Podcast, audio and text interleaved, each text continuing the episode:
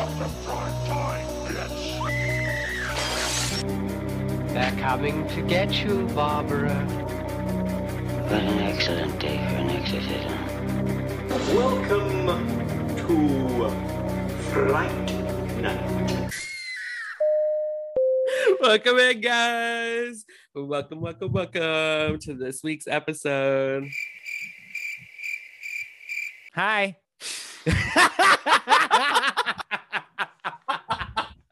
I wasn't sure we were just gonna go into the intros or not. I didn't either. Continue. Okay.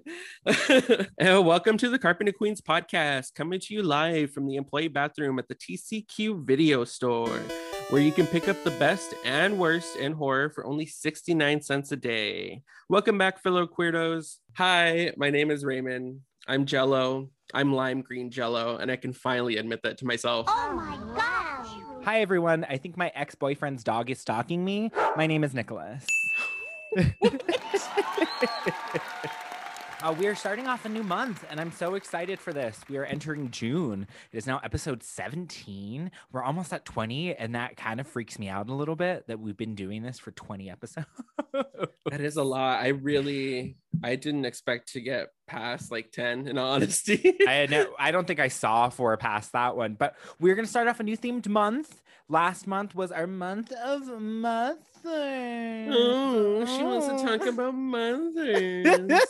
and since it is Pride Month, we are going to celebrate with a lineup of flicks that are gay as f- our queerest flicks lineup starts off with Jennifer's Body from 2009. Ooh. I, I can already hear the soundtrack. Mm, I, mm, ugh, I cannot mm, wait to talk about this movie. This movie is a time capsule, and I can't wait to get to it. Uh, before we begin, we just want to bring up hello, everyone. We are in need of those comments, those likes, those reviews. Those follows, those retweets, those regrams.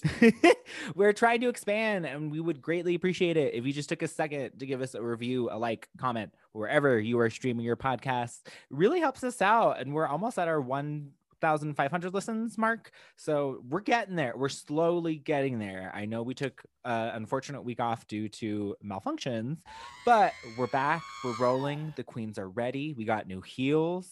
They're patent Oh, the leather pink. bitch, oh, the bitch, oh, the bitch is back. uh, before we start, we're gonna start with our ever wonderful slice news update. So many things are dropping. So many trailers. Mhm. So many Mhm, new mhm, mhm. movies. It is very exciting. This summer is kind of looking like the summer of like horror movies again, and that makes me. I mean, hello. Look at us. Look how I'm Look beaming. material. Look at the material. I'm beaming. I am so ready for everything. Uh, Last Night in Soho finally released a trailer, and I think it looks stunning. I know you still need to take time to watch it, but according it, to yeah. According to the official film synopsis, uh, Edgar Wright's psychological thriller about a young girl passionate in fashion design who is mysteriously able to enter the 1960s, where she encounters her idol, a dazzling wannabe singer. But 1960s London is not what it appears, and time seems to fall apart with shady consequences.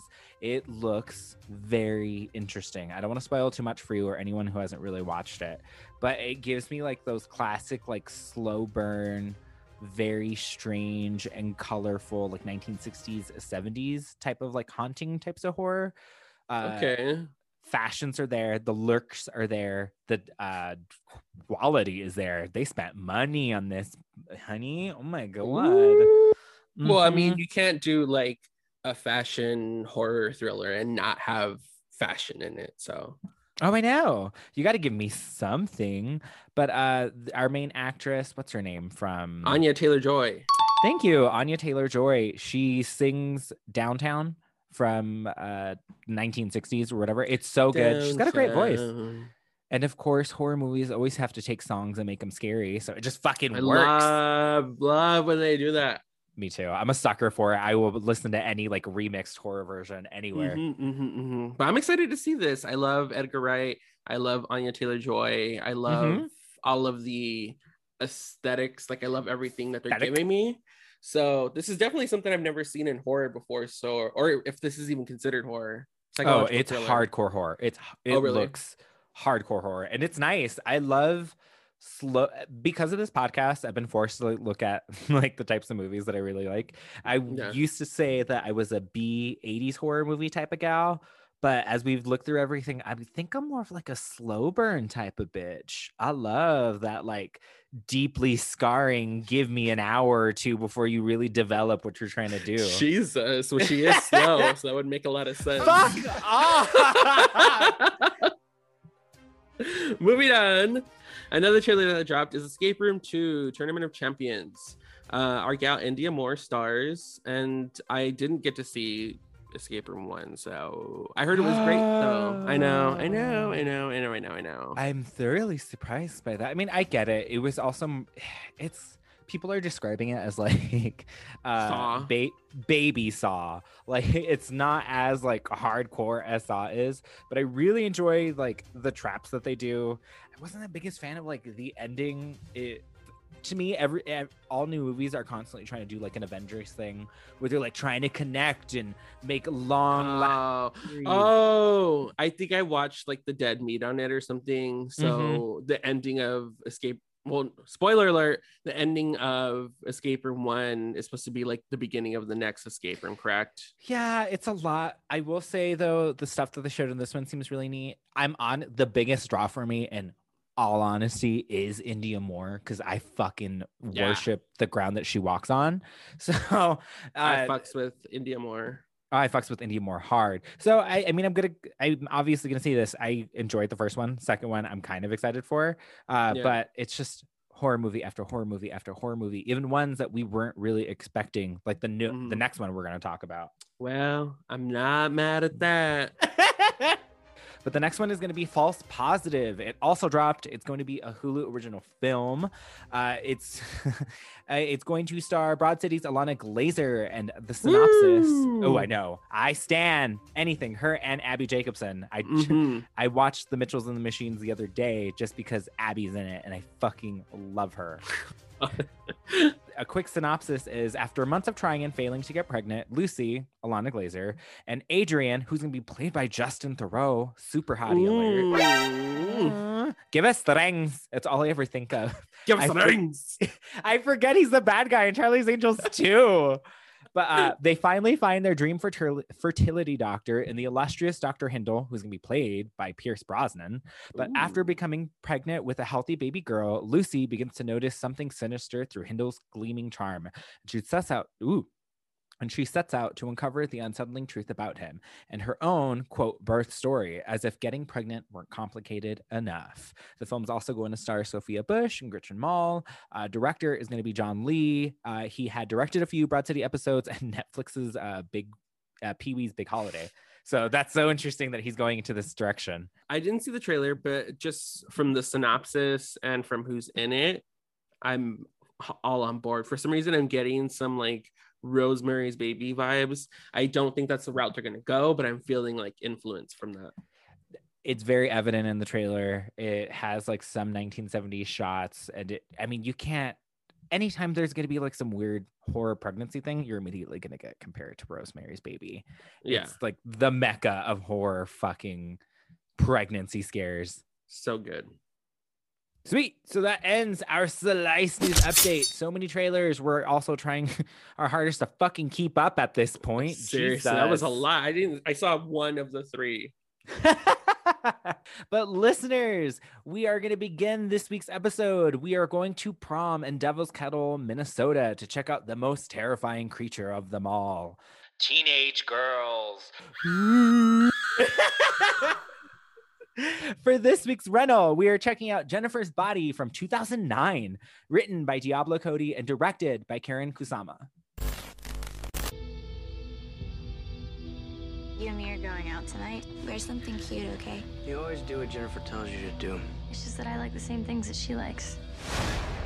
Hey, Jennifer, you look really pretty. Why don't you just come by my place? That was random. This isn't really your house, is it? We can play mommy and daddy. No way. We always share your bed when we have slumber parties. Jennifer's evil. I know. No, I mean, she's actually evil, not high school evil.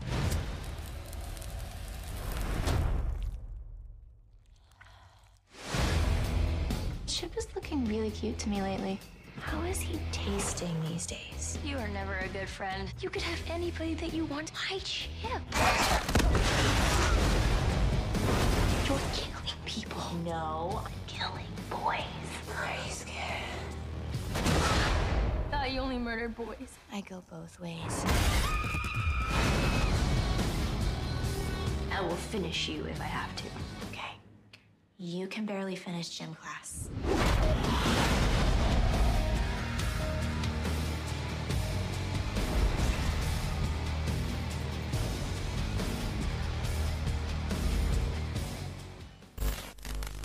Currently streaming, you can catch this movie on Starz, and that's about it. Everywhere else, you're gonna have to either rent or purchase. uh, luckily for us, we own it, so sucks to suck. uh, but moving on, 420, what you smoking? what did you pair with this week's rental? This week, I finally picked up some weed because I was running low again, and I feel like I say that like almost every other episode. you do, you really do. but uh, I ended up smoking Blackjack cross with Durban Poison, two classics. But Oh the Jesus, big, I that sounds intense. Oh no, not really. It's like a sativa and a sativa hybrid. It just makes me peppy. I'm peppy. I'm up. I'm up. You know, I got things to do. Let's go. Let's go.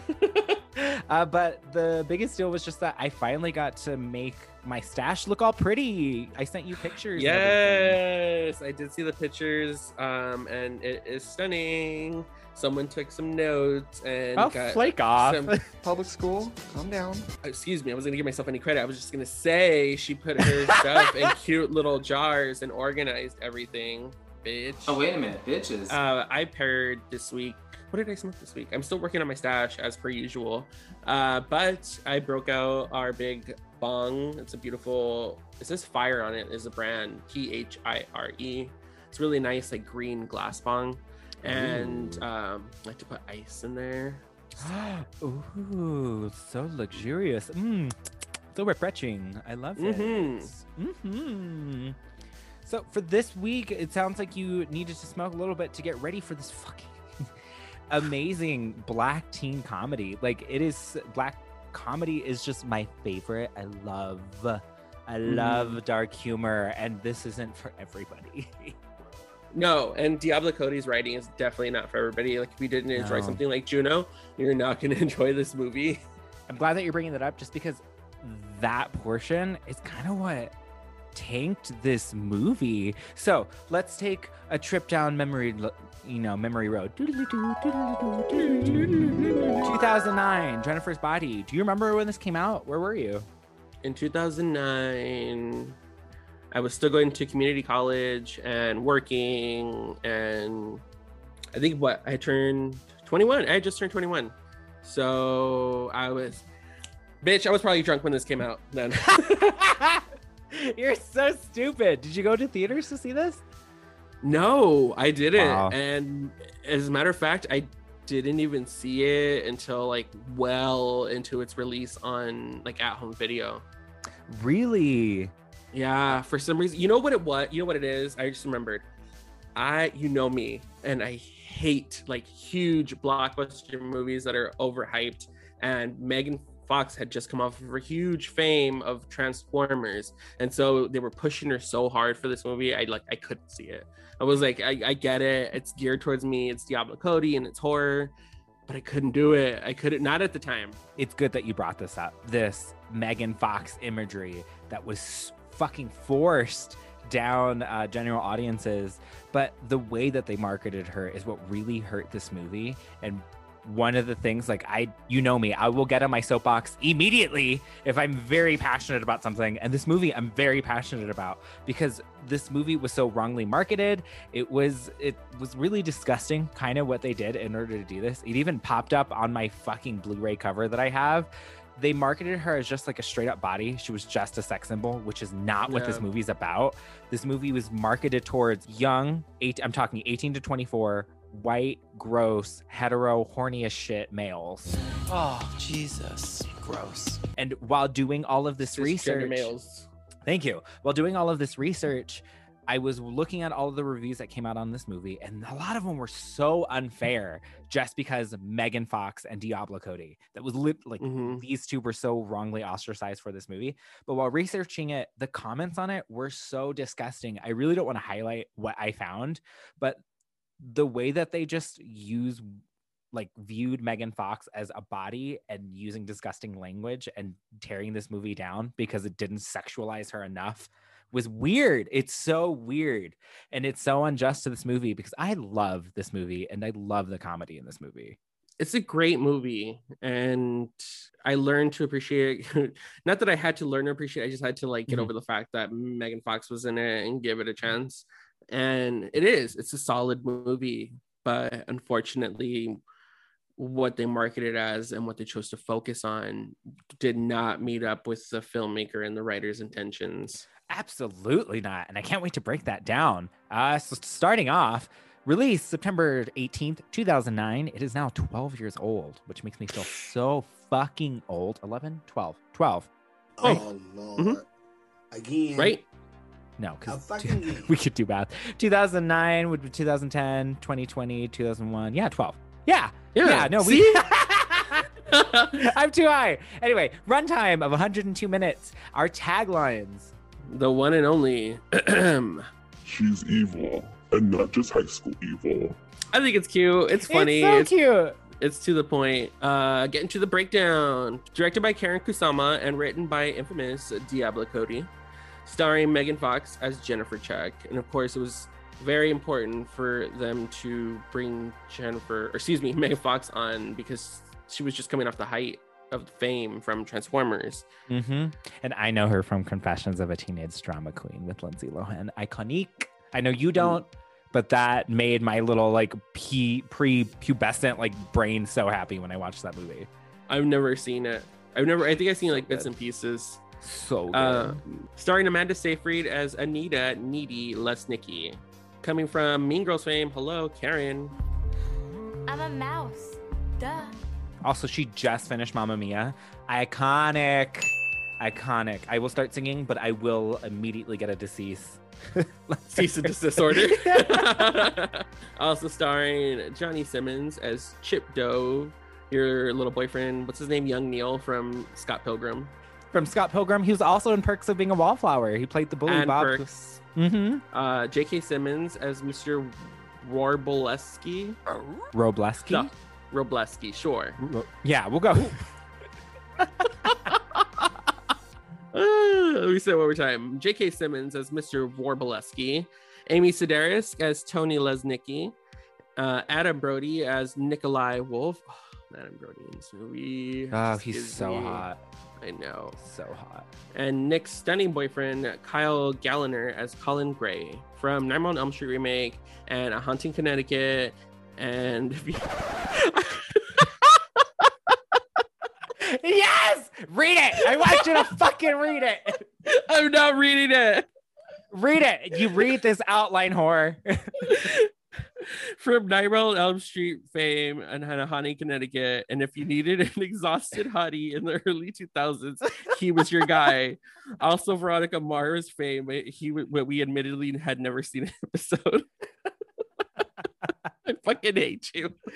okay, because I cannot stress like this time frame was his of like if you needed someone who looked exhausted, was maybe up absolutely on drugs, but and pale, he was your fucking man. and I do not care. I am not ashamed. This was all during my emo phase, and I had the And his emo phase too.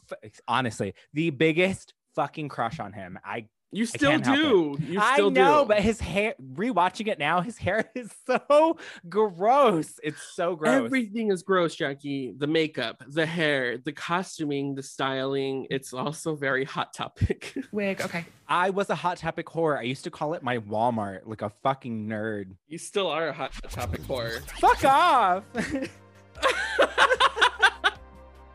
It's not a phase, mom. it's not a phase. It's who I am. Continuing on, we have pre-Marvel Jurassic Zaddy himself, Chris Pratt as Officer Roman Duda. Mhm. Mhm. And he plays like the asshole a little too well, in my opinion.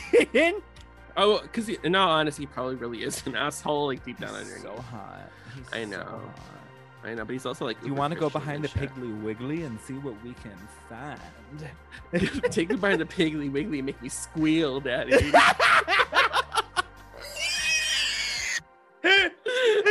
Moving on to reviews before we get fucking bad. IMDb gave it a 5.3 out of 10. Metacritic gave it a 47 out of 100. AV Club gave it a D plus, dude. What the fuck? I will get into all of these reviews and the perception of this movie later. It's even in the notes because I have so much to say on the way that people fucking destroyed this movie undeservedly. Uh, Rotten Tomatoes gave it a 45% and a 35% audience score. Those are really shitty reviews. They are really shitty reviews. They are horrible reviews. And I, s- I set out a whole section on this outline dedicated just to the reviews because it's so. Oh, she's got opinions. And- I've got opinion. I've got you've got a lot of opinions of me tonight, Shane. so we're gonna start with our development and our production. Hot after her successful and Oscar-winning debut of Juno, Diablo Cody set her sights on creating her own version of horror. One of her main influences being the 1987 teen black comedy The Lost Boys. While writing the script, Cody had stated, quote, simultaneously trying to pay tribute to some of the conventions that we've already seen in horror, yet at the same time kind of turn them on their head. End quote. And when it came to her Lost Boys influence, she had stated, I wanted to honor that. And at the same time, I had never really seen this particular subgenre done with girls and tried to do a little bit of both. One of her biggest influences was to showcase a new form of expressing female bonds. She wanted to address the male dominated horror genre and to quote, to subvert the classic horror model of women being terrorized. I wanted to write roles that service women. I want to tell stories from a female perspective. I want to create good parts for actresses where they're not just accessories to men. And ah, that is so fucking evident in this movie. This movie is so feminist and punk rock. It's it's sick. And how do you feel about Diablo Cody before I go further on that? I feel like she is like a product of her generation and unfortunately like a writer and artist before her time. Like Mhm. this movie was like way before her time. Like nobody was ready for this. Nobody was ready for them to write a horror movie in this way from a female perspective about a, a female friendship that started from the point when they were children and blossomed and kind of followed this complicated relationship that you get to when you get to high school because that's when everybody's changing and Mhm. things get complicated and And then there's also this mixed like romantic feelings that they also use throughout the movie. This movie's weird, and I can it, I find it so interesting that 20th Century Fox lit this, and then of course they marketed it on on correctly, but they lit this even knowing what the source material was because this is a weird movie. This is a weird Yeah. movie. but I, I'm a fan of Diablo Cody. Mhm. Um, I enjoy Juno. I enjoy this. I'm not like I I guess I'm not like a huge fan because I don't know all of her work. Um, but the things that I have seen and the things that I know from her, I enjoy. Um, but this in particular, Jennifer's Body, I I think it's a great piece of work. I just think that it was a product before its time. Like nobody was ready for this. It really wasn't. And I'm glad that you brought that up just because I feel like this movie is, in its essence, it's like a revenge rape movie without actually dealing with the implications of rape and Mhm. someone seeking revenge. This movie echoes a lot, very not strangely, because this has always been happening, but this movie echoes the Me Too movement.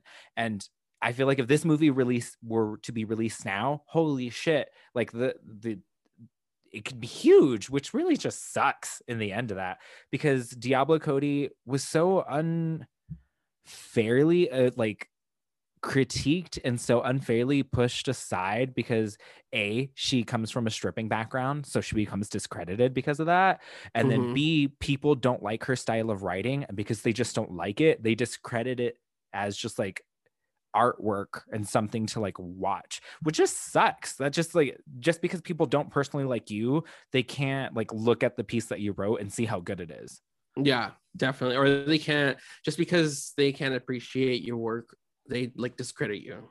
which is awful because the same thing kind of happened with Megan Fox, and you brought it up. Like during this time period, Megan Fox was so unjustly like terrorized throughout the media. Mhm. I just remember everybody always consistently dogging on her about everything. She really couldn't do anything. And there's even an interview with Entertainment Weekly or Entertainment Tonight, whatever the fuck that's called, where Diablo and Jennifer talk 10 years after, and she talks about all that. And it sucks. It just sucks for both of these people because this movie fucking rocks. Rocks. Yeah, this was at the height of the whole like paparazzi and the Mhm. trashy Perez Hilton, tabloids and mhm. all that shit about just for the most part tearing down women. Um, Yeah, very true. And Megan Fox, because she was such a hot commodity at the time, she was on every fucking tabloid. She was on Mhm. computer screen and everything. And unfortunately for me, like I couldn't get over it, so that's why I didn't see the movie. But Mhm. I mean, years later, look at the material. It's still rock. like, it's still really good. So Absolutely. Uh, moving on, before landing on their lead actresses, Emma Stone was also reportedly in talks to star as Needy, which I can absolutely see. While Mhm. Blake Lively was also attached at one point due to scheduling conflicts with Gossip Girl, she turned down the role, and I really can't see anyone else but Megan Fox playing this role. same. I have feelings about Amanda though. she brings this mean girl quality to it that's very whether it's because it, she's drawing from real life or not it just comes naturally to her. And why do you have feelings about Amanda? Seyfried as needy I'll get to it when we start talking about the script and like delivery and stuff. I'll bring it back up. But you're right Okay. about Megan Fox. I think what's so good about her in this movie is that she's playing on the perception that people had about her during this time period in this movie. Like, yeah she's playing the girl that everybody thinks that she actually is, and that's why she's so Mhm. fucking good in it. Like oh you want me to be the bitch i'll be the bitch I'll be the best bitch there's ever bitched around, you fucking bitch. Reportedly, they also sought out actual musicians who were popular at the time. Pete Wentz from Fall Out Boy and Joel Madden, lead vocalist from band Good Charlotte, were considered. Fun fact the title of the movie is rumored to be titled after the 1994 Hole song, Jennifer's Body. That's interesting. I didn't know that. I didn't either. I don't know if that's confirmed, but I mean, there, so I can see why it's pinpointed together. And I love that album. it's whole. It's whole. And it's, such It's like a female punk rock band. Of course, why wouldn't you want to? Punk Volume Number One. No one says that, but yes. Filming dates were pushed from late 2007 to March 7th of 2008 due to the Writers Guild of America strike. And I remember that everything was halted because of that. A I lot of shows ended too. because of it. Yeah. Yeah, a lot of productions were halted. hmm With an estimated budget of 16 million, their locations included. Okay, excuse me if I fuck up any of these. Burnaby, British Columbia, at Robert Burnaby Park near Cariboo Hill Secondary School, as well as a lot of local Vancouver area schools were used for locations. However, the waterfalls shown in Devil's Kettle were actually filmed at Devil's Kettle Waterfall and Judge C.R. Magney State Park near Grand Marais, Minnesota. Whew, I only tripped up once. I'm very proud of myself. uh, the waterfall scenes, including the whirlpool, were all digitally added by KNB EFX Group and the moving picture company, otherwise known as MPC. I didn't. I didn't clock the waterfall. Like I didn't know that the whirlpool itself was all digital. I didn't clock it once, and I didn't figure that out till my research. I kind of clocked it a little bit. Did you? I, I know like those kind of what what's that technically called? That like whirlpool, I guess. I know that those really exist in Mhm. nature. Um, but judging from the looks of it and what they were doing there, I was like, I don't think they filmed this at a real location. Questionable to me. No, yeah, I can see that. I can also see this all being not the US because everything is so lush in this movie. It's also got the color palette of like every early 2000s horror movie ever. That like grunge, dingy, uh, yeah, kind of look. Yeah. I'm just surprised they didn't do the saw like gross filter filter effect over it. or do the like Texas Chainsaw like Polaroid noise. Yeah. Uh, Jennifer's demonic form, which is at one point referred to her evil Jennifer phase, went through multiple iterations until the form was decided upon. The creators implemented multiple techniques to show Jennifer's phases. They would use a photo double that would undergo a majority of the heavy practical spe- um, special effects on set, while also using digital effects in combination in post production. A live head cast was created that would have the quote snake like jaw hinge. In post, they would blend the photo double, Megan on set, as well as the fake head. That was a lot of work. I saw that. And that was I mean the, the effects look great. Don't get me wrong. I, obviously Yeah, it paid off. they still kind of hold up. They're not too bad. yeah, no, and you know why? It's because they're simple and they're they're scarcely used, and they Mhm. blended in practical effects as well. That's why it still holds up 12 years later. Is This is true, and even the practical effects we do get, and the majority of the majority of it is like someone's like fucked up body or a lot of blood, and what they do show is good. I, I actually genuinely enjoy a lot of the deaths in this movie. It's pretty solid. Yeah, it was really good. Apparently, the teams took special attention to how to transform Megan while still maintaining, quote, some sort of Megan Fox allure. They tried warping her face in multiple different ways, but nothing kind of seemed to fit fairly well. They ended up focusing on anything below her nose, attempting at ensuring she still had a quote unquote sex appeal to her. Uh, Eric Nordby of K&B stated in an interview with Animation World Network that the different stages they wanted to use in portraying Jennifer's transformations. Quote, stage one is beautiful Jennifer, and then two and three were strictly makeup where her eyes becoming more recessed and she would start to look plain like the rest of us, which fuck you, it's kind of rude to say. Continuing on, and stage four was custom dentures that can be made for her, and then visual effects. Stage five was the full on, as crazy as it gets, which you don't really see until the near end. And I love all that. It really showcases it because she does go through all the stages. And my favorite stage of like, Weird Jennifer is when she's supposed to be quote unquote like the rest of us because it's literally just like a blemish and she got like maybe six hours of sleep. Yeah, she's got like a little bit of bag under her eyes and maybe like a zit on her chin. And I was like, okay, way to come for us. That's me on a good day. Like, go fuck you. That's me after a cup of coffee and a bowl and a shower and breakfast. and if I'm in a good mood, did I ha- did I sleep well? Like, where else am I? But I like the different stages of her. Like I like when she's got the sunken in eyes when she hasn't been fed. Mhm. Um, and she says she feels like boo boo at one point. um, so I love all that. It's good. For the vomit scene at Needy's house, the special effects team rigged a mechanism to clamp around Megan's ears while the tube was fed down the sides. She would bite down on the tubing while chocolate syrup would projectile out. Ugh. Mm-hmm. It, once again, we reference Hershey's chocolate syrup. Hello, Psycho. Go listen to our other episode. A little ding right there for me. Pansy ass mama's boy. Uh, reportedly, Megan Fox lost around 15 pounds, bringing her weight to very frail 97 pounds. And she also stated that she stayed out of the sun to appear a lot paler. And she, in my opinion, she looks like she's built like a high schooler, and I don't mean that in a bad way. Where they have like very little body because they're not fully developed. And then, Yeah. Yeah, like she has like the framework of uh, a teenager, but I also think like her framework really aids like she's taking down these giant like footballers and just like disemboweling them, which I think just That's plays true. to that. Yeah, I didn't think about that. I do think it's like, I mean, this is common at the time and probably still common in Hollywood today, I'm very sure. But for her to like drop underneath 100 pounds, it's just like, oh, that hurts my heart. Yeah. It almost feels like you're sickly at that point. Yeah, body image was definitely far more scrutinized. I mean, it still kind of is, but we're slowly moving into a Quote unquote, more body positive yeah, image. Like I don't even like saying that because even then, that's still not true. There's still a lot of like criticism and bullshit out there, but Mhm. I, it's also not uncommon. And then like male actors are praised for like losing weight or gaining weight, while like it's whatever. I'm not gonna get into that because that's another fucking soapbox for me. Moving on. Uh, for music, we I just really wanted to do a very very quick note on this soundtrack. It is fucking sick. It is probably my favorite soundtrack that we've had on any of the movies that we reviewed so far. The music became an essential piece for the film. The types of the bands that were talked about, the bands that were showcased, the posters that they used, and the music used within the film became a huge component. I mean, we have a band that we follow around and that commits the sacrifice True. Some of the artists were Florence and the Machine, hello, on her debut album, Lungs, Panic at the Disco, Hayley Williams, Dashboard Confessional, Cute is What We Aim For, Cobra Starship, which I totally forgot about, and All Time Everybody Low. did.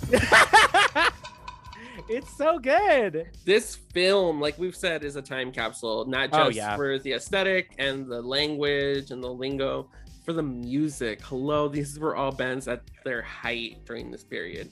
The lead vocals from the fictional band in the movie, Low Shoulder, were provided by Ryan Levine, who actually played a different member of the band. So I thought Adam Brody sang when I first watched it, and I was like, oh, he's so dreamy. and then crushed. It totally burst your bubble, bitch. It totally did because I actually do like this fucking song, even though it's played so many times.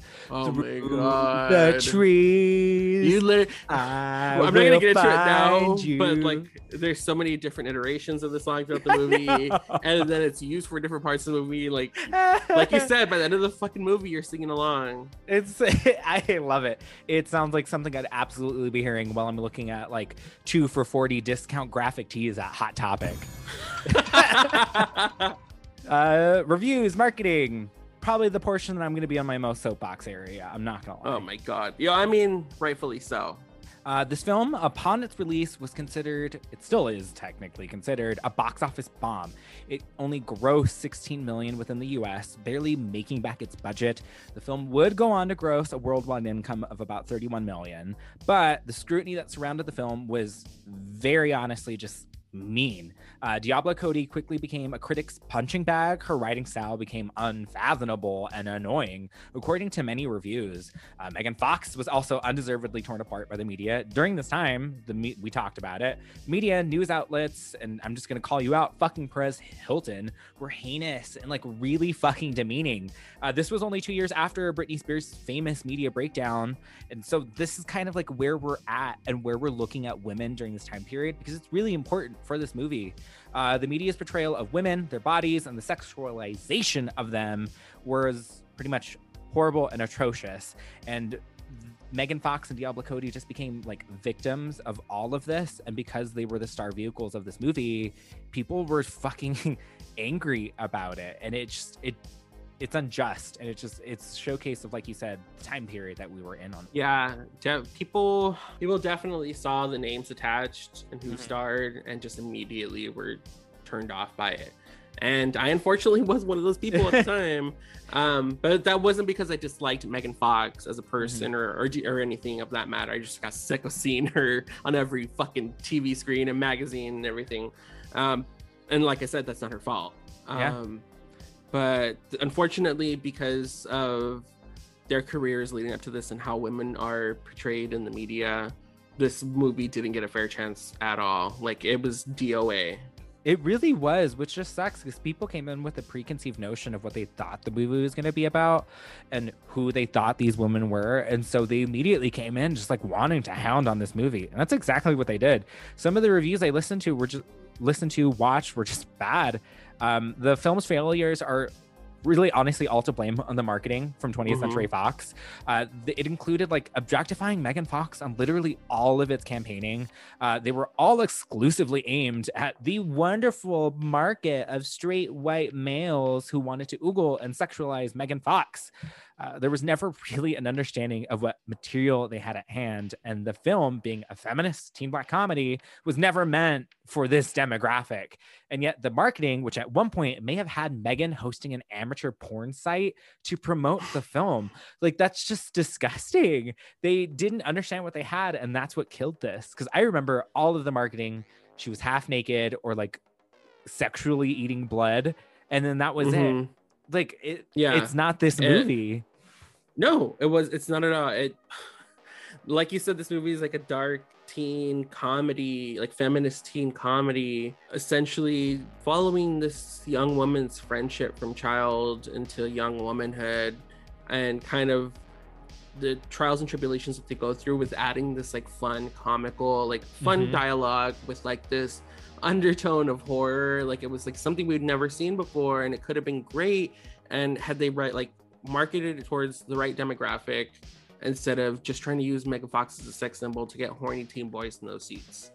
because one of the interviews I watched, Diablo Cody was talking about our our favorite test screenings, and the people half the demographic that were there, one half really like Juno and we're expecting like this quirky teen heartfelt warm comedy. And we're seeing all of this brutal murders of boys. So they were disgusted. And the other half were these gross cisgendered males. And one of the comments Diablo Cody stated was just more boobs but boobs was spelled B E W B S boobs. Clap if you care. Clap if you clap if you care. Where was this test screening at Wisconsin? See, we've talked about this before. We've talked about test screenings before, and this is one of like the victims of that. Like test screenings usually are fucking shitty. Why do we do them? And a lot of people who go to test screenings. You're screenings are ruining my life. Shitty people. like, why would you trust this person's opinion? Just awful. And one of the reviews that I had to pull up was that uh, it reflected all of this, these ideologies of the time. A famous three star review from the ever popular and Mecca, Robert Ebert, kind of speaks to that. He opens his review with, quote, Twilight for Boys with Megan Fox in the Robert Pattinson role, except that I recall Pattinson was shirtless. Like, huh? you First of all- misogynistic asshole.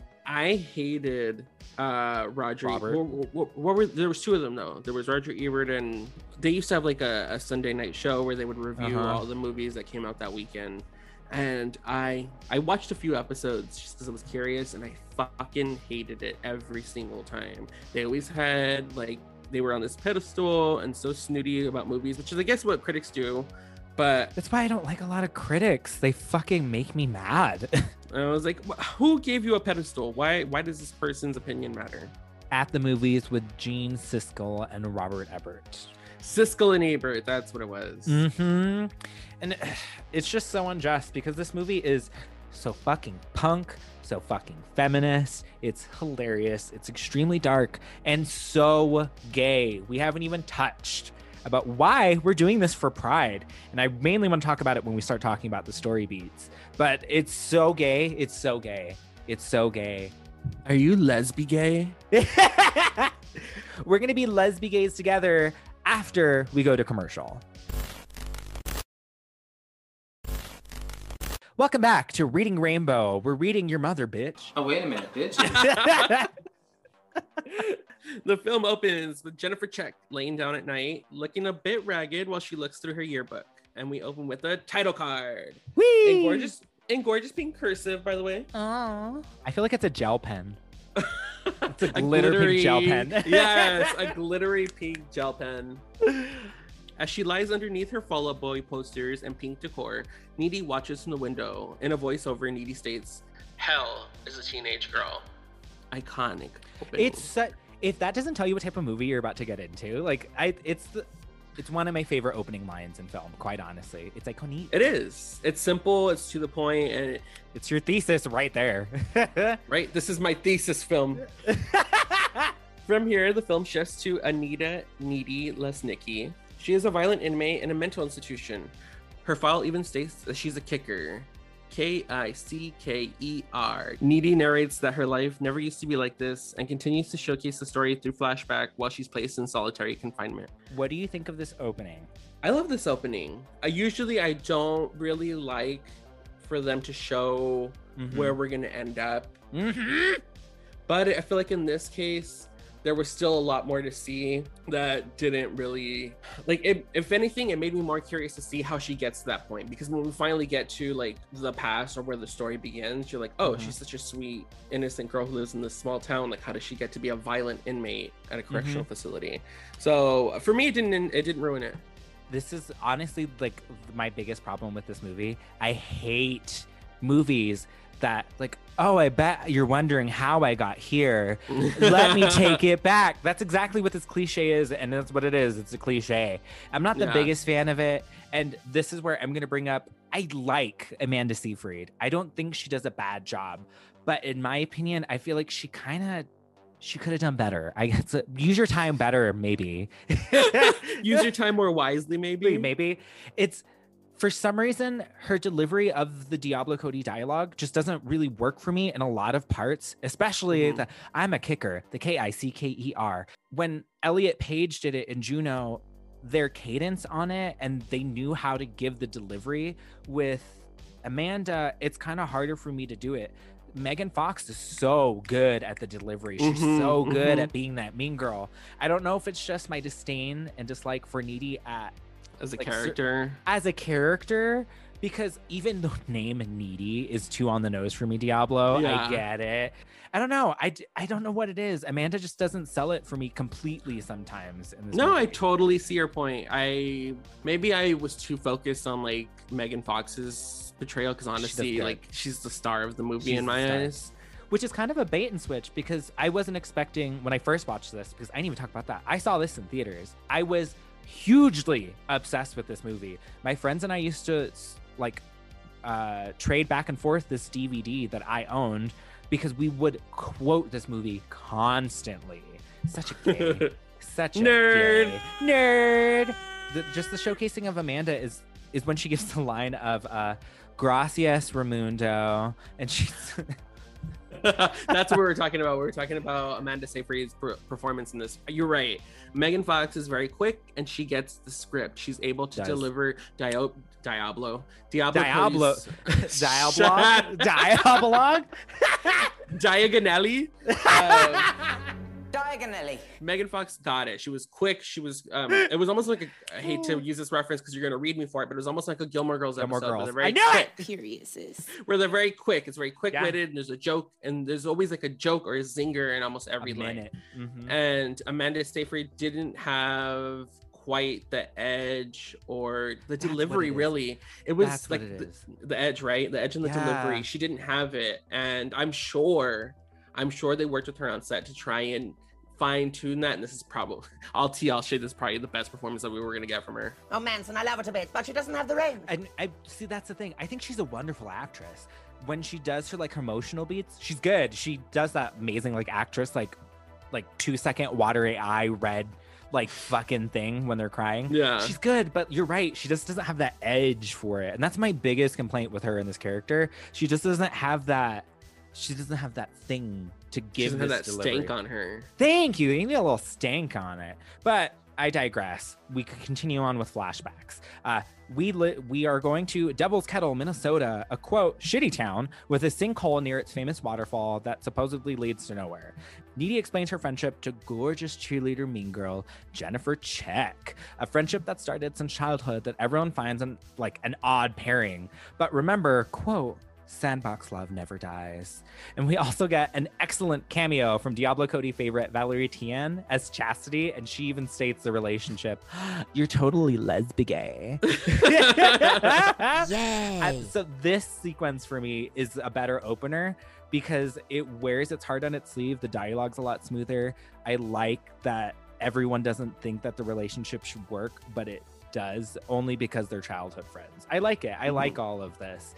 I was talking about it with John that this movie, people like to argue the subtext is queer. I'm like, it's not subtext. It's very It's text. It's text, honey. it's text. That's right there in front of you. She's totally lesbian gay. They say it in the movie. What's not clicking? What's not clicking? and it's constantly played with. And this is our first droppings of it because Amanda Seyfried, the way that she looks at Jennifer while she's performing at this like opening, like whatever it is, like homecoming Mhm. rally It's or like a homecoming rally or something. what queer kid doesn't know that feeling of, uh, I'm in love with like either my best friend or someone who's not gonna love me back? Bitch, do you know how many football games I went to just to go see that fat ass jiggle across the 49 yard line? I don't know how many yards there are in a football field, but I'm gonna assume there's at least 49. So yeah, I hate a, you. I hate a you so queer much. little a queer little brown boy from the valley can relate to Needy in this moment. It- It's and that's what this whole movie is about. And then it do, it gets crazier, and that's why I love this movie. It wears its queerness on its on its sleeve, and if you don't see it, it's not for you. It's not for you. Not Walk away. everything is for you. uh, moving on. Uh, once we shift to the hallways at school, we get to finally get some interaction between Jennifer and Needy at their friendship. And their first lines together are, "Hey, Monistat, what's up, Vagisil?" It's Total Diablo Cody writing. total Diablo Totally. Cody writing. I love it. Uh, Jennifer convinces Needy to blow off spending time with her boyfriend Chip and check out a band at a dive bar. Low Shoulder, an indie rock band she found on MySpace. Hold up. record scratch. I know. I record know. motherfucking scratch. I think this is like right around the time MySpace was slowly dying off. Like this was the beginning state. No, this is at the height because I feel like it's I know. it I think down right. time. 2010, 2011. So I feel like this was definitely its winding down phase. I feel like Jennifer's body was the nail in the coffin for MySpace. Shut the fuck up. This is the movie that killed MySpace. You're so stupid. But, T, I used to find music on MySpace all the time. I would go to someone's page and that music bitch. blasting. So good. I miss Mhm, MySpace. mhm. I really miss MySpace.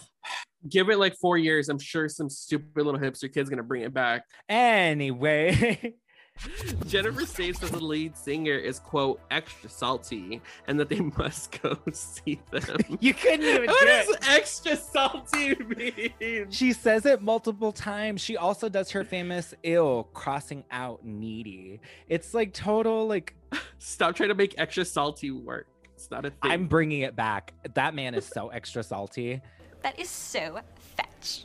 Gretchen, stop trying to make fetch happen. It's not going to happen. Oh, shut up. Needy accepts and get and gets ready later with her boyfriend Chip.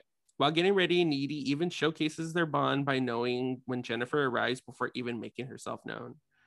It's kind of weird.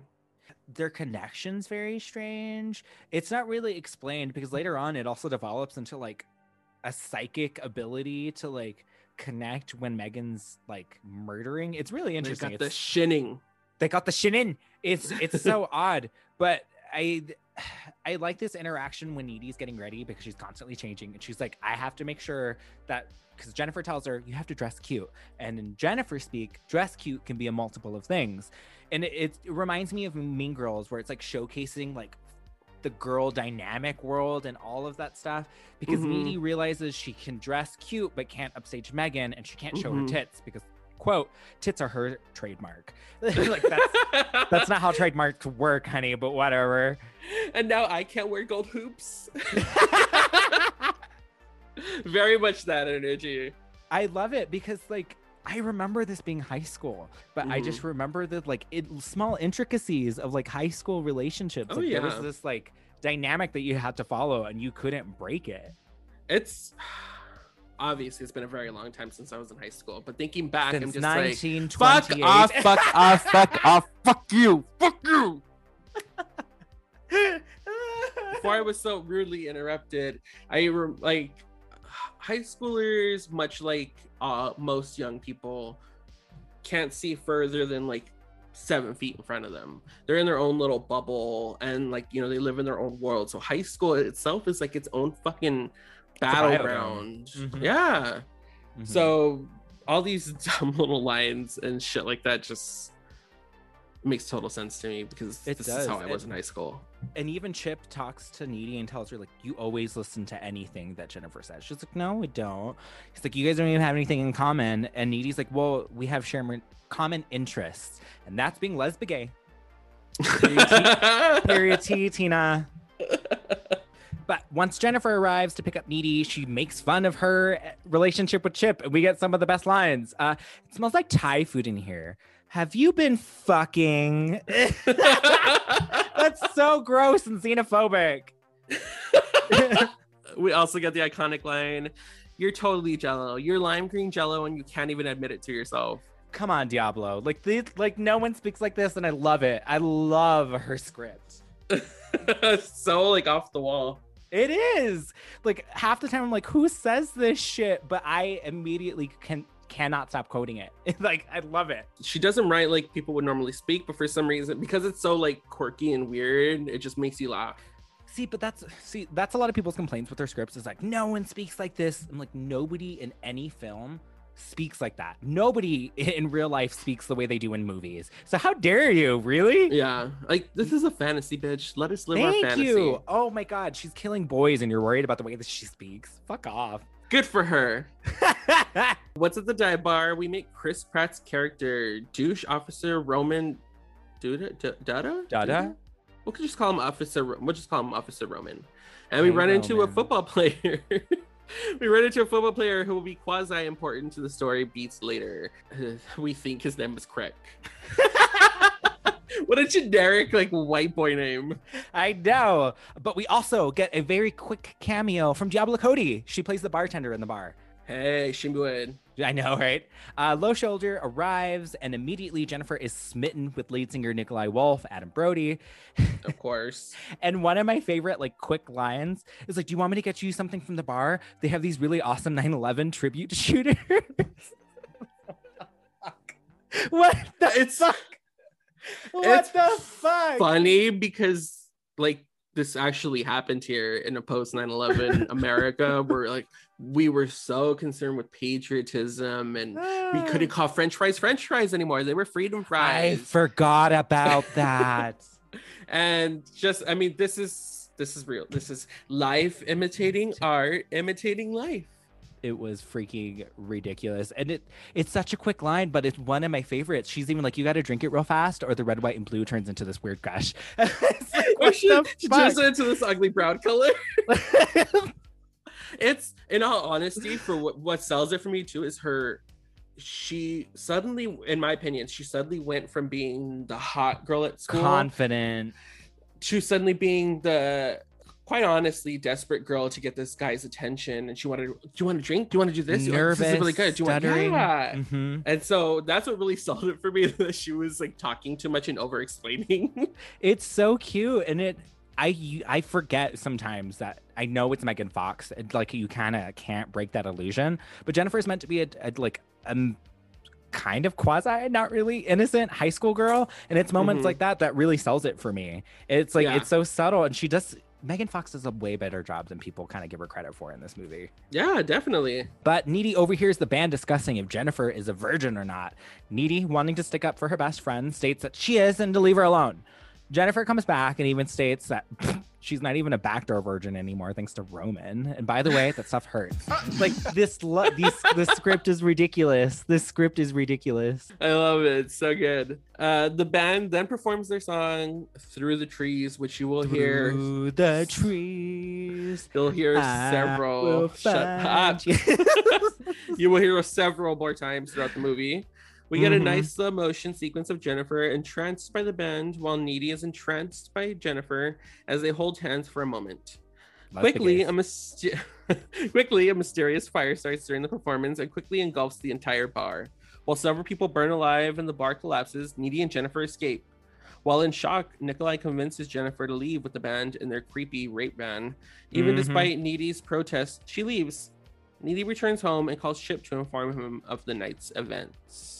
This shit happens fast. The fire happens so fast, and I d- is it meant to be like a demonic thing, or was it like an accident? Because I always took it as like the band like starting to play and like a demonic force comes forward or some bullshit like that.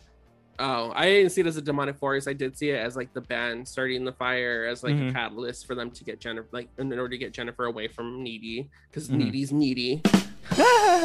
and so I kind of like whatever which way they started, whether it was by supernatural force or by them throwing a lit match into the trash can, who knows? But I saw it as like a catalyst that the band used. I can, and that's how I kind of view it as that too. And it happens so fast because we get that. I think it's a really sweet moment, and I recognize it as like when I was a teen, queer, wanting love, and that like slow motion moment. I feel like that's so queer in its interaction. Do you kind of agree with me on that? Because as a queer, do you remember like romanticizing things that really weren't meant to be romanticized, or you blew things out Yeah. to be than they actually were? I mean, that doesn't every queer kid. Like, I mean, Yeah. any queer any queer kid who's closeted is going to live in their imagination and live in their heads and live out these fantasies that they know won't maybe not happen now or won't happen But with want the them they want to. to. Yeah. Like I remember when a guy gave me like a sweater to wear in school and he was not even gay, but then like you take any of those little moments as like, Mm-hmm. oh my god, he's interested in me. He wants me to wear it. Like, oh, you little the small gesture of kindness really like like that you grasped onto because it was the only kind of somewhat like romantic gesture that you'd ever gotten from another boy at that time. And that's what this reminds me of, which is why it's so interesting that we get it. And then the fire starts and it ruins the moment. it ruins the moment. And it's wild. People are like running out of this thing on fire. The student from India that they talked about for a brief second, all of a sudden something falls on him and we think he's dead.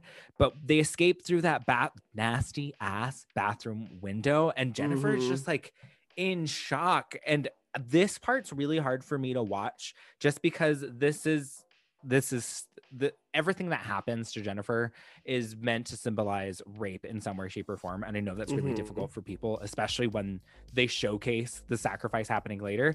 But this is hard to watch. Watching Needy like let her friend get in this van because as myself, I would have started to fucking throwing hands if someone was trying to get my ha- friend in a fucking van that I had no no idea about. for like definitely grounded in some sort of reality or obviously it's grounded in reality but yeah i mean trigger warning it could be triggering for those of you who have maybe not seen the movie it i've as we said there's no rape involved um it does give It's it's simulated of it. It's meant to invoke it. correct um so we wanted they wanted to like give you this notion like it this like demonic possession the sacrifice is essentially like their version of a rape for the movie It, it's it's hard to watch. And Adam Brody is such a slimy skis ball that it's and he's still so hot. It's so confusing for me. you only still find him hot because you know it's not real This is true. Thank you. Thank you for pointing that out for me. But we're going to move on. While on the phone, Jennifer arrives covered in blood and disoriented. She attempts to eat a rotisserie chicken from Boston Market from the refrigerator, but she immediately vomits like a trail of black, spiky, gross fluid. And then she attacks Needy and pushes her up against a wall. And it gets very sexual and even asking her, Are you scared? And she quickly leaves her and almost gives Needy a hickey in the process of like pushing her against the wall and then leaves. And that's the whole interaction. It happens very quickly, but Mhm. she's terrifying. Megan Fox does a great job. Yeah, she comes in essentially the shell of a person. It's like she's been reduced down to this like archaic, almost cave woman.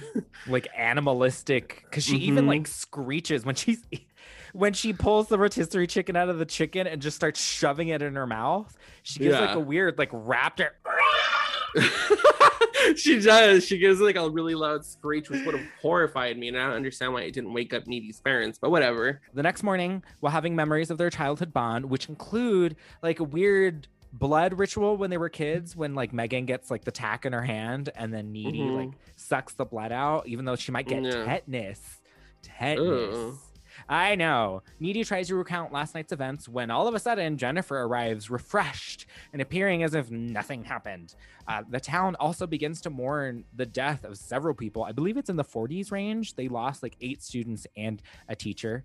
Uh, Jennifer appears bubbly and energized, and she also dismisses Needy's concerns and gaslights her like a motherfucker, calling her crazy, that she needs sleep, and all of this other horrible shit. Uh, Jennifer then sets her sights on Jonas, the football captain who's mourning the loss of his friend Craig. Jennifer seduces him and leads him to the forest next to the school, and then proceeds to unhinge her jaw and disbowels him. All of this is fucking fantastic. I think Good for her. Good for her. I'm so proud of her. I love it. I love that she just comes into the school the next day as if nothing happened. She's flipping her hair. She Looks looks great. good. She's strutting down those hallways like it's any other fucking day. Needy's just gobsmacked. Like, what the fuck? Like, you were just all archaic in my bathroom, in my bathroom, in my kitchen, eating rotisserie chicken. From Boston Market that my mom was saving. product placement. Um, and now she's just like acting like nothing happened, and so she's just really confused. And then Meg, sorry, Jennifer totally gaslights her, calls her crazy, and dismisses her, and then goes off to eat another boy in the forest like any good high school girl would. It's it's part of a healthy diet, darling. hmm That's a beefy ass football player too. He is a beefy ass football player. But we get that sick ass shot of Jonas in like the football field, and then the camera just from far off end of the football field just zoom straight in. I think it's sick. I think it's really cool because we also get some sick ass music playing over it too. The soundtrack's amazing. But Jennifer is so fucking funny. She's like, Yeah, I saw Craig pretty much the last time anyone else did. And it's so funny. He was saying that we'd make such a cute couple. Isn't that crazy? She's so fucking funny because, of course, Jonas can't think farther than his dick. So he's like, oh, I need to be comforted. And so she takes him out to the forest. and We get that cute, like, Disney moment where all of the animals start surrounding them. I know it was eh, it was kind of random, but I just assumed that the animals were coming out as like an attraction to Jennifer's animalistic noises or whatever. Oh, I thought they just wanted to see him fuck. They're like, fuck yeah, this is a show. It's a donkey show. I mean, but they weren't even fucking. She just killed him. But she jacks him off a little bit. She like puts his hand down her pants and she's like, Uh, uh, let me fill up your chorizo. She totally gave him blue balls and then ripped out his neck. I know, because that's when we get our first like instance of like th- I want to say maybe like phase three of Jennifer when her jaw just unhinges and just kills him, and then we get Mm-hmm. the best scene with J.K. Simmons who's leaving this the high school and he hears all the screaming and he's just like, "Let it out, let it all out." yeah. He's over there being some like hippy dippy therapist, thinking these kids are getting their aggressions out. It's this script is so good. It's so dark. It's wonderful. But he's the one that finds the body, and I think they end up describing this scene as later uh, being a oh, uh, they found him like lasagna with teeth, is what she left him as. Ew, it's a Mhm. horrible description. I d- nipples. It's a horrible word.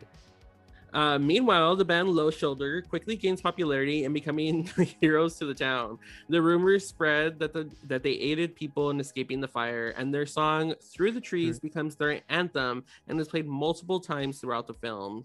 And Nick wrote, "But it's okay, it slaps." and I don't quite agree with that.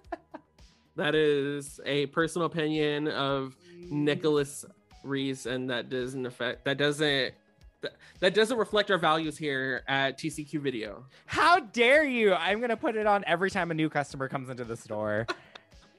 Blast that shit. Anyway, later we are introduced to Needy's mom, Toni Lesnicki. She's I feel like we just wanted an excuse to have uh Amy Sedaris pop up. like she's really like not really a character. Even this conversation doesn't No. really matter. It really doesn't matter. No, it doesn't. Uh, but most importantly, we get our infamous shot of Jennifer swimming in the lake, a sexual awakening for many people. This is like the most iconic shot in the whole movie because this is what they marketed like fucking crazy next to them making out. It's a very iconic shot.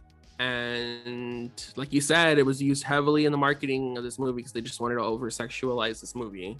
Isn't it ridiculous? That night, we get the excellent phone call scene. Jennifer showcases her new demon powers by lighting her tongue on fire with the lighter and watches it heal, giving us another iconic line of, I am a god. My favorite is Amanda Seyfried's delivery on that one because she's like, okay, anyway, I'm good. it's so good.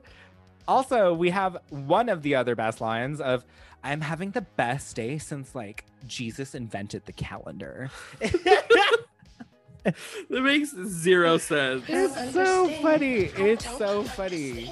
And then Jennifer also states her interest in Chip when Needy states she's going to hang out with him, which is a total bitch move. Like It's so toxic. Their relationship be- develops into this horrible relationship. Hi, And it- sorry. Can I speak to the manager? we just heard that voice crack. Say crack again. Crack. Yeah, total bitch move. And I think this is meant to like showcase more the fact that Jennifer is not Jennifer anymore and that she's like obviously possessed. Because I feel like Jennifer's friend Needy wouldn't really make a move on Chip. I feel like Chip's not even her type, but she's just hungry and she wants to piss Needy off. I think it's both. I think it's the demon like pulling shit out from Jennifer because even before she becomes like the succubus of like killing men, she's kind of she's a bitch. She's a bitch to needy and she still like degrades her and stuff like that. So I think That's it's just like it gets amplified. A month later, Jennifer begins to appear sick and quote unquote normal. Low Shoulder is also announced to perform for free at the spring formal. And I have to put that we get another wonderful moment with Chastity because she starts arguing with Needy because Needy's like, they weren't even there. And Chastity gives us one of my favorite lines of, uh, uh, uh, it's true. It was on the Wikipedia. Bitch. they just love highlighting her with these like one liners. Uh, anyway, in the hallway, Jennifer states she feels like boo boo and that something is wearing off. She doesn't tell us what's wearing off. But while in the hallway, she's asked out on a date to go see Rocky Horror with Colin Gray. Hottie, but not his hair. He's also so queer. It's like this goth guy wants to go see the Rocky Horror Picture Show. He is a thousand percent that weird kid in high school that everybody kind of suspected but wasn't sure. And then maybe like four or five years after high school, when people saw him with his boyfriend, like, I fucking knew he was gay. You fucking bitch. You're such a fucking bitch. And those were the guys I had crushes on in high school. But my favorite is that she, he asked her to go see Rocky Horror at the local theater, and she goes, I'm not into boxing movies. It's so good. She also she's also like not about it. She states uh he's into maggot rock. He wears nail polish. My dick is bigger than his. Like Ooh. fuck. She went in. Uh, Jennifer only accepts the date after Needy states that she kind of digs Colin. She thinks she's fine. He's cool. And she gives Colin her number and promises to text him later. Like, this is another, like, their relationship is so nasty. Like, Jennifer keeps doing that thing of, like, you want it, I'm to take it. It's mine. Mhm. And I think it's one of those things of, like, possession where Needy needs Jennifer as, like, a friend. And it becomes that, like, parasitic of, like, okay, if you're going to need my attention, I'm going to take everything else away from you. Kind of those Yeah. things. And it's nasty. It's nasty. It's toxic. That night, while Chip and Needy have sex, Needy has visions of blood and a dead Jonas with a disturbed Jennifer by his side. Whilst this is all taking place, Jennifer leads Colin to a development neighborhood where she sets up candles in an abandoned, unfinished home. She seduces Colin and quickly, brutally murders him. This all occurs together and is cut to showcase that they have a connection. I watched this movie twice. I watched it, unfortunately, once with my dad. It was his first time watching it. So this scene was very uncomfortable to watch, but I watched it again later.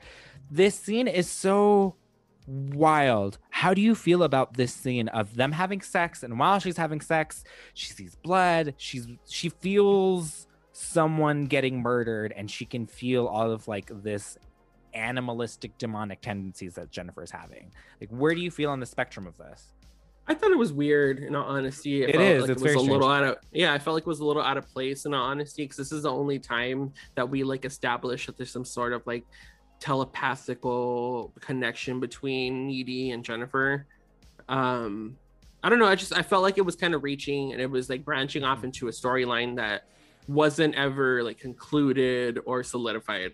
I will definitely give you that. I will actually fully agree with that last part because I do think that they showcase the connection quite a bit throughout the movie because it's also used later on what during the pool house scene and alluded to in some of the scripts like when Amanda when Amanda Seyfried when Needy's like oh Jennifer's here because they have that weird connection. This is where it mm. like really delves into like some psychic link or something. It's very odd especially since while they're having sex and, and Needy's having all these visions and she starts and Chip's just like fuck yeah like I got this shit like are you okay?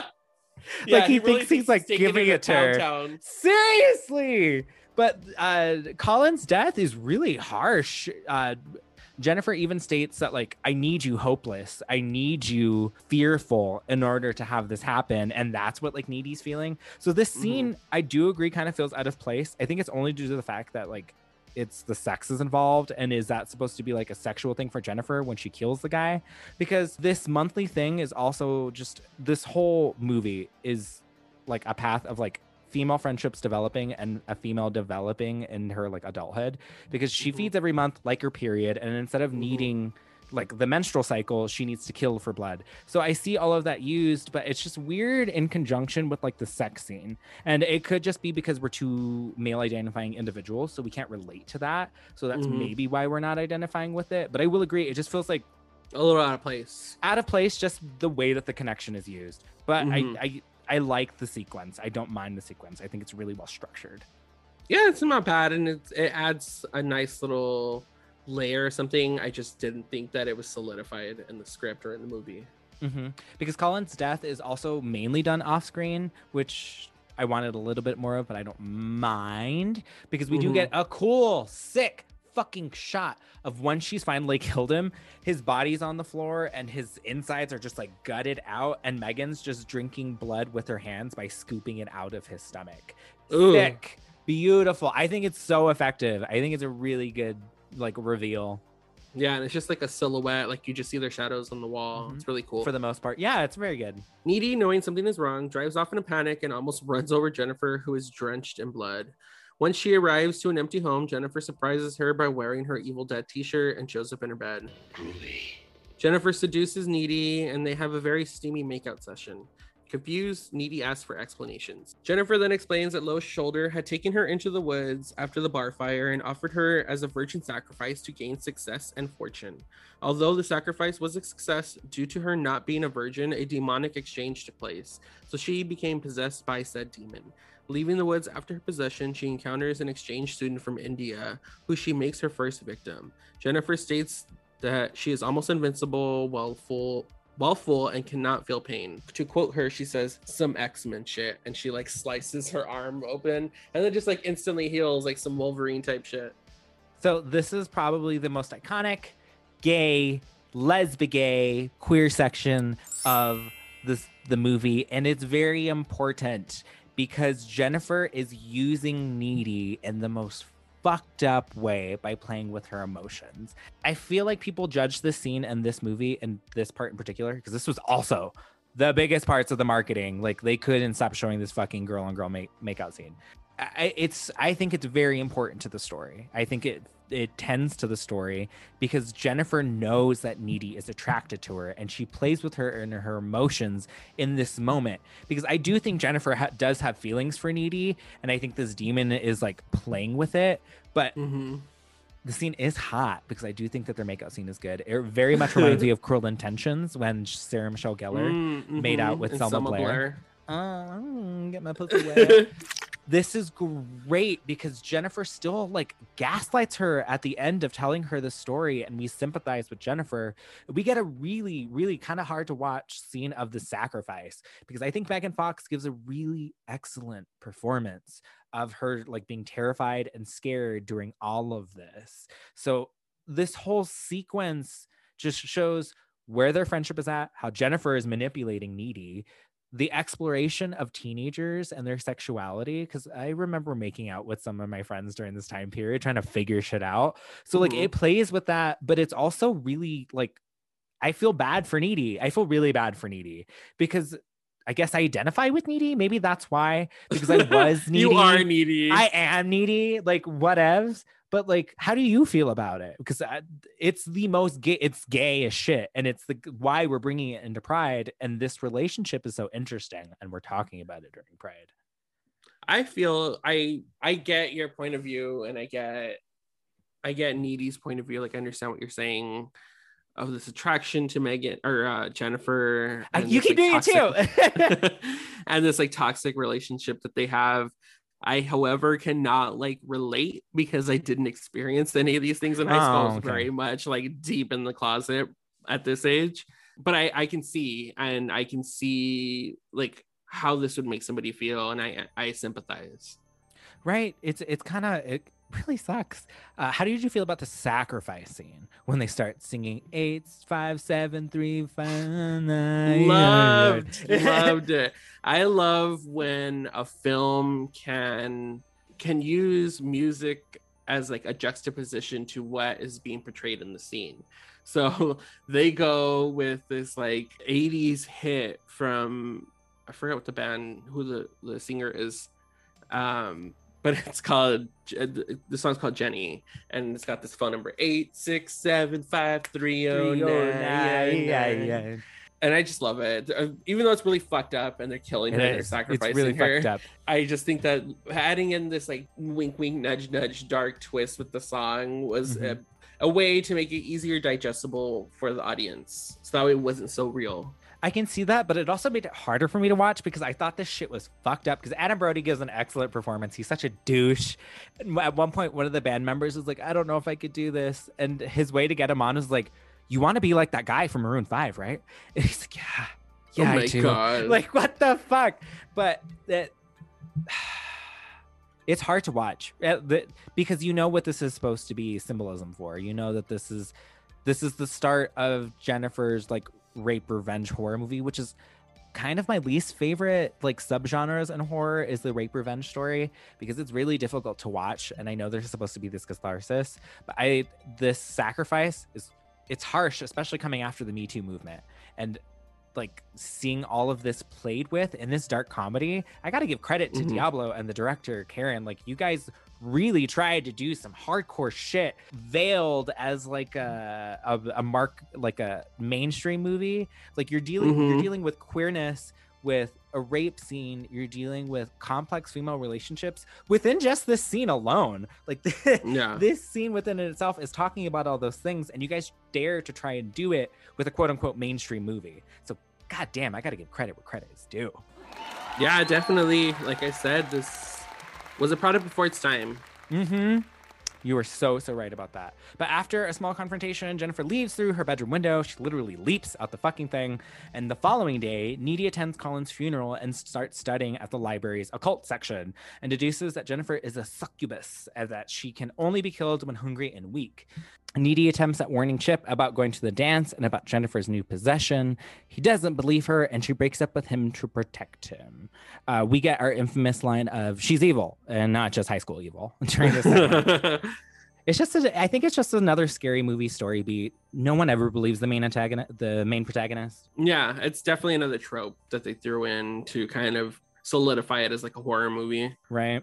They all begin to get ready for the formal. Jennifer smears makeup on her dull face, and Needy wears the worst dress since Never Been Kissed, and, Ch- and Chip decides to go solo. First of all, how dare you rip off that dress? I love that dress. I love that it was total 80s look. While walking to the dance, he's approached by Jennifer, who lies to him. She states that Needy has been acting strange due to her cheating on Chip with Jonas, which is why she's been so affected by his death. He barely believes her, but is seduced either way. They kiss, and Needy instantly knows where they are. And one particular interesting line that showcases Needy and Jennifer's relationship is when Jennifer and Chip are making out. She asks if she's better than Needy. That's fucking gross and weird. I know it's so weird, but this is like the last like real connection of like their psychic abilities. Because the minute they kiss, she's like, "Chip," and then we get a lot of slow motion runs through the forest. yeah. Uh, but fuck Jennifer. I toxic bullshit. Like this is some possessive, abusive, toxic friendship bullshit. She's my friend, not yours. Uh, Jennifer leads Chip to an abandoned pool house and begins to feed on him. Needy arrives and begins to fight with Jennifer, and we have like iconic line after iconic line after iconic line. Because once they're in the pool, she dives in. They're all wet, and Jennifer starts to levitate, and we get my favorite line of "She can fly. She's just hovering. It's not that impressive." God, you have to undermine everything I do. You're such a player hater.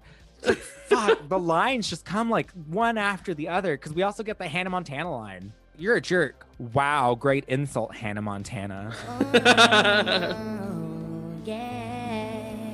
so Jennifer lunges at Needy, but Chip impales her with a pool skimmer, and Jennifer removes it and escapes while Chip dies. We still get more iconic lines because once she gets that thing in her stomach, she. Do you have a tampon? Thought I'd ask. You seem like you'd be plugging. it's so good. That's my favorite It's part. so and, Jennifer, and Megan Fox's delivery of the line is what seals the deal. In all honesty, It really is. I love this scene because their relationship is fight. Like this is that big fight. Have you ever had a big fight with a friend and it kind of like your friendship kind of ended after that? This is what kind of reminds me Mhm. of it. yeah, for sure. Of like those really bad high school friendships and like you're a bitch, you're a bitch, and then it's That's just, it. We're not friends. Exactly. That's what this feels like. And it's I thought the movie was gonna end here, and I forget that it kind of continues. Yeah, it and it's not a bad thing. It just No, kind of no. an extra little like neatly wraps everything up. Uh, we revert back to the opening set of Jennifer laying down from the beginning of the film when Needy appears and breaks into her bedroom. And by breaking in, I mean she literally lunges through the fucking window like she's Stone Cold Steve Austin and it's WWE. Like, what the fuck? Uh, but she fights Jennifer with a box opener. And Jennifer also gives me another favorite line Do you get all of your murder supplies at Home Depot? God, you're butch. Butch. It's so It's so good. good. Uh, they have a levitating fight above Jennifer's bed. Once Needy rips Jennifer's BFF necklace off of her, she stabs her in the heart, or as Jennifer refers to as my tit. and she bleeds to death. Jennifer's mother enters and finds Needy on top of her body. I fucking love the way that this sequence is shot. I love this fight. I think it's so beautifully choreographed because them floating upside down reminds me of like Nightmare on Elm Street. when yes, that's floating all over exactly the what I was room. thinking. hmm I love the interactions. Their fight is so funny. But my favorite shot is when she rips the BF off necklace off and Jennifer starts like levitating down in slow motion. Yeah. And Amanda like falls on top of her in down. slow motion. Uh-huh. It is beautiful. And the music, the tension is so good. It this is an excellent like final fight. I think it's so sick. Yeah, it's a really nice, like almost like final boss fight. Like you Yeah. Final round.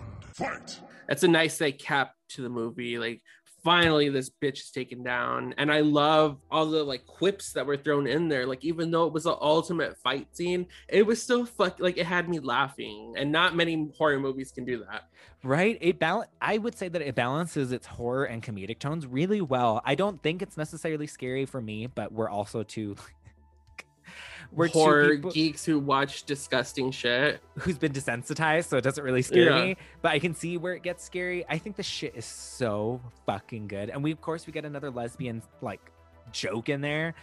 And my lesbianic sister, she calls this fight the levitating scissor fight. She's like, look, they're Oh scissoring. it's so good. It's so good. Uh, soon, Needy is brought to an asylum, and we finally return to the beginning sequence of the movie where we meet her in solitary confinement. Uh, she reveals that she was bitten by Jennifer during their fight, and when someone is bitten by a demon and survive, they receive some of they receive some of those powers. She gains her super strength and an ability to levitate. She levitates from the bottom floor of solitary all the way up to this one random window, yeah that she breaks out of, and her powers allow her to escape from the mental facility. And she hicks, she hitchhikes a ride to a hotel that Low Shoulder is staying at. While the credits roll, we get a short video and picture stills of the band entering the hotel, and soon that changes to crime scene photos of them being murdered. The last shot is of a surveillance camera that captured Needy as she leaves the hotel room. these are essentially like post-credit scenes but Mhm. not really kind scenes of, yeah. Thoughts, feelings, concerns. I wish the band would have got an on-screen kill. I think they Me deserved an on-screen kill, um, especially Adrian Brody. I wanted to see his fucking face with your fucking face on your face. Yeah, I I feel like they deserved an on-screen kill. Um, it doesn't like ruin it for me, no. but it's I would have appreciated. it. I mean, I'm sure the the cast would have appreciated an on-screen kill as well. You you wanted more of a catharsis of the ending. You wanted like some sort of like revenge, right? Mhm, Same. I don't mind the style that they did it. I think the style they did it was it's I think it's really effective and I actually think it's kind of neat. I love this like Mhm. fan videos of them coming to the hotel, surveillance videos and like pictures that they were taking. I think it's really cool and it's kind of before surveillance movies were like a big thing. So they Yeah. kind of hit that bubble before it was. I do wish it was a better catharsis. We also get Amanda Seyfried getting a hitchhike from a really gross creeper guy that w- uh, makes me very uncomfortable, but I don't mind the closing end because we do get Jennifer's death. We get all that. And in my brain, I feel like Needy's off doing like a supernatural CW spinoff of her like going to do supernatural stuff.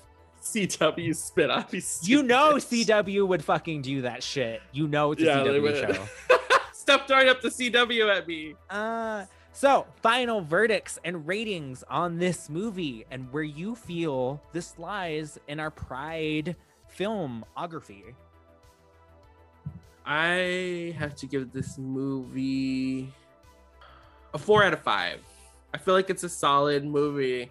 I have to take off a point for some like small plot holes, not killing the band on screen, um, and just some like I want to say like outdated terms and maybe like jokes that were in there. Um, but there are some like things that didn't age well. Um, so I'd have to like ding a point for that. But other than that, it's I still enjoy this movie. It's a dark feminist comedy horror movie. What's not to like?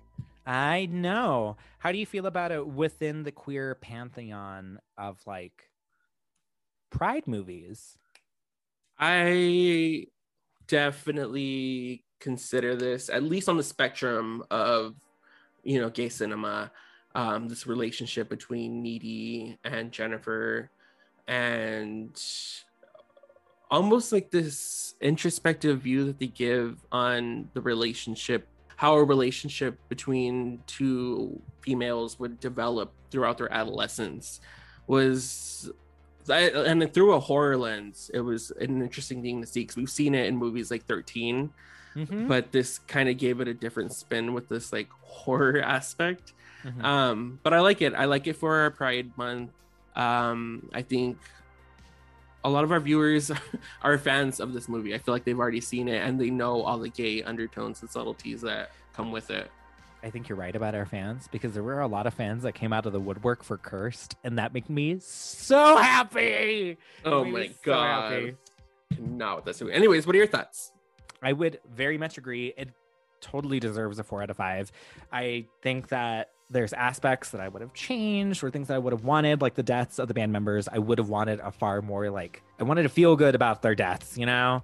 Um, I do agree. I'm glad that you brought that up. The outdatedness of a lot of the quote unquote jokes because they do drop the R word. I think I counted four or five times. oh movie yeah and uh-huh. it's very uncomfortable. There's a lot of jokes that are xenophobic. There's also very homophobic jokes, but due to the fact that this movie deals with queerness, I feel like it kind of gets away with that. Four out of five for sure. And just for the idea of that it fits within our Pride collection of films that we want to talk about, I think it is very important because it, we've talked about the early 2000s in Cursed, and we've talked about it in Scream 4, where this time period was just it was super popular to be homophobic, to be to be unabashedly mean to queer people. And this movie is so complex in what it wants to talk about. And unfortunately, the way it was marketed just didn't meet that standard. But Mhm. I think it's important for queers to watch this movie. It is very overtly queer. It is not subtext, it is straight, plain text, homie. like, I don't know what to tell you. And I love that for this movie. It is not afraid to be dark, it is not afraid to be on the edge comedic. I think it succeeds in some areas where the horror is at, but like we said, we're desensitized. And I Mhm. think it's important for the community to watch this because we don't have a lot of mainstream stuff. And this movie dares to talk about like female relationships and sexuality towards each other and explore parasitic relationships. And that's really fucking cool. I feel like horror is probably the only place you could really do that comfortably to do that. Because we talked about that with Hereditary. We talked about that serial mom. We talked about movies that want to talk about hard shit, but you're able to do it in the horror umbrella because it's easier to Mhm. digest. yeah you hit the nail on that i feel like Thank you. So, everybody, next week's flick, I feel like might be a controversial one because I don't know if people fully consider it a gay flick, but I do. The Carpenter Queens are going to take a cool dip in the waters of the most homoerotic flick from the early 2000s. We are talking about 2006's The Covenant, written by J.S. Cardone and directed by Renny Harlin. I am so ready. I am so ready, and my body is ready. I love that all of our queer movies are coming from this very homophobic time period. I know, isn't it crazy? Uh, but I too am very excited to see this movie. I actually saw this movie in fucking theaters. I did too. Um, we are so ready to talk about The Covenant, which is essentially like a gay craft. Yay! I'm so ready for all these hotties. So many hotties left and right. But if you'd like to keep up with us, follow us on our Instagram at the Carpenter Queens. Our Twitter is at Carpenter Queens. My personal account is at Nicholas Alexander Photography. My personal account is at STFU Ray. And that concludes this week's episode, guys. Whee! Catch us on the flip side, guys. Catch you on the next one. Bye, bye, bye, Bye, bye, bye, bye, bye, bye.